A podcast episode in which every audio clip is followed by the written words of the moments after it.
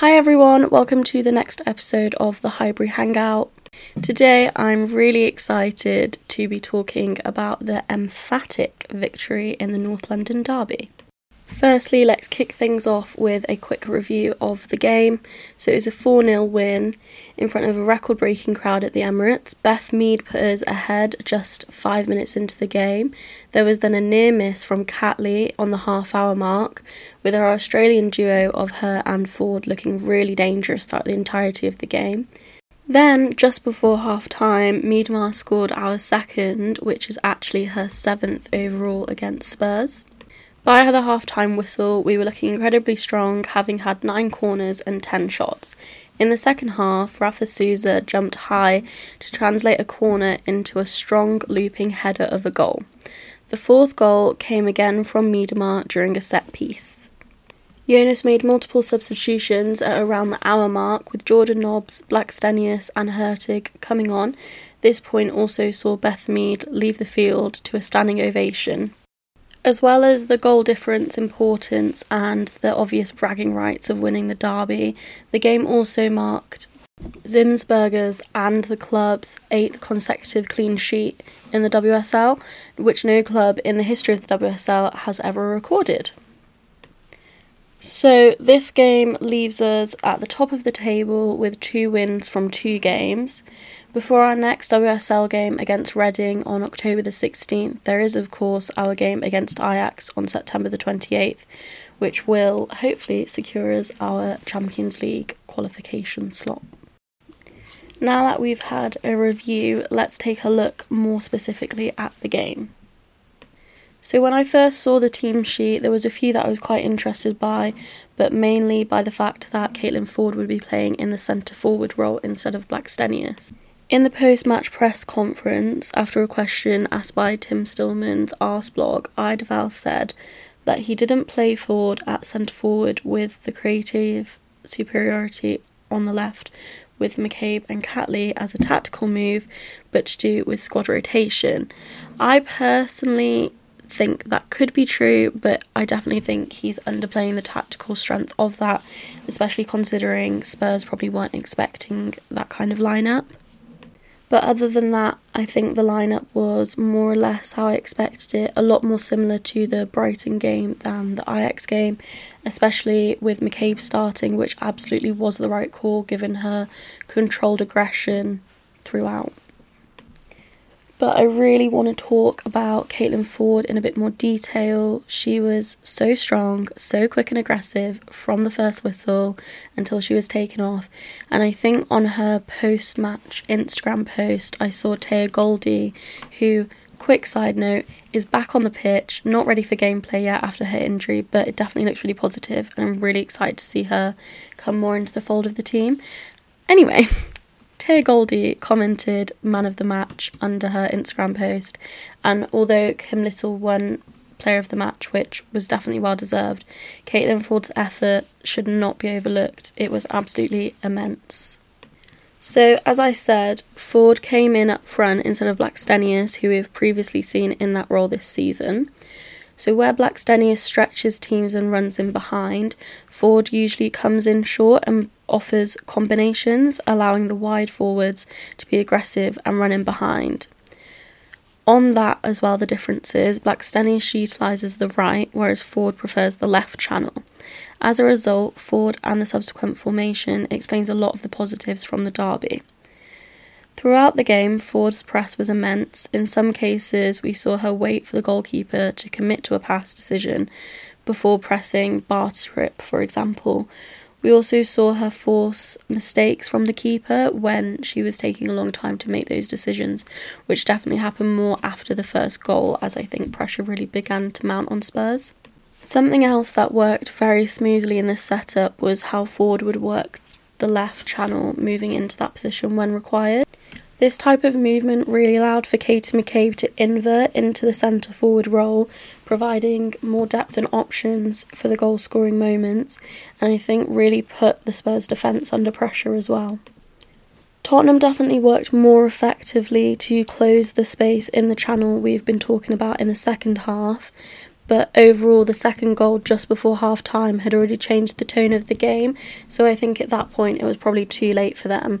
And that's actually something I think Tottenham have experienced in their bigger games. They're not quick enough to make those decisions to do tactics like that. Which obviously did work out as a positive for us, but as I say, I do think the second goal changed the tone. Another area of the formation which I think really benefited us throughout the entirety of the game was the dynamic duo of Wälti and Little. The partnership was looking really comfortable and natural, and obviously, they've had four years to build up that role between the two of them. But under Eidevall, I think their influence, especially off the ball, has grown massively. And I think Arsenal are only just beginning to tap the surface on the rewards that's reaping, which I think speaks a lot to what we can expect from the two. Kim Little can obviously get out of tight spaces and thread the ball between defenders like they're not even there, to be perfectly honest. Whereas Wälti's strength is her ability to use both feet. In fact, even though Wälti is right footed, 50.53% of passes in the league last season were played with her left, which really speaks to her strengths and depth as a player. This means she can change the angle of Arsenal's play, and while the dynamic duo, like I said, isn't new to the game, I think we really saw in a lot of clarity the impact they had in the Tottenham game. I think it was particularly obvious in one of Beth Mead's goals where Kim Little just absolutely ripped away from Spurs defenders and midfield players and got the ball to Beth Mead, who obviously eventually scored. But this was only possible because of Wälti taking up the space that Kim Little had left behind in order to do her job. Again, off the ball, Eidevall likes them to play higher when out of possession, which I think helps the unit overall. Now, the final player I want to discuss just super briefly is Miedema. There was a lot of discussion surrounding her role in the game against Ajax. I felt both of her goals were brilliant, was really great to see was her ability to find space. There were many points where she found these points, and you could see that the Spurs defenders and midfielders didn't know what to do. You know, should the defenders move higher and focus on her, or should was it the role of the midfielders? They just a didn't have the ability to cope with her, and they weren't really communicating. And Viv definitely used all of that to her advantage. Miedema also obviously pushed super high from her midfield role and scored two goals. Within the goals, especially the second one, we saw Viv weave through the space between two defenders. And I think it's important to note that one of those defenders was Ashleigh Neville, who is very, very good at her job and is normally really intuitive about where players are. So I think it really speaks to Viv's abilities. So overall, and not just because of the goals, I think it was a much more positive game for Miedema, and hopefully it it does help with her confidence at the very least, especially considering she was man marked basically throughout the entirety of the game. My non tactical yet special mentions definitely go out to Beth Mead, who, along with lots of badge tapping, which I love to see, also when she was looking at um, if anyone saw the red scarves talking about them breaking the record for the crowd slash ticket attendance saw the tottenham bit and said ooh incredible we love to see it and also Katie McCabe, who I actually thought would get into a bit more. I honestly think beef is the right word. I thought she'd get into a bit more beef with Ashleigh Neville, but she didn't. But I did clock that she was having a little giggle when Neville got her card, which I thought was absolutely brilliant. The final thing that I just really wanted to touch on was all of the discussion surrounding the fact that we broke the WSL record for attendance, which was, of course, incredible, but also the fact that there was a record ticket sales, but within that, the numbers were very, very different. So, just as a reminder, the number of tickets sold was 53,737, but the attendance was 47,367. Obviously, this represents a huge difference between who's kind of people who said they were coming and people that showed up.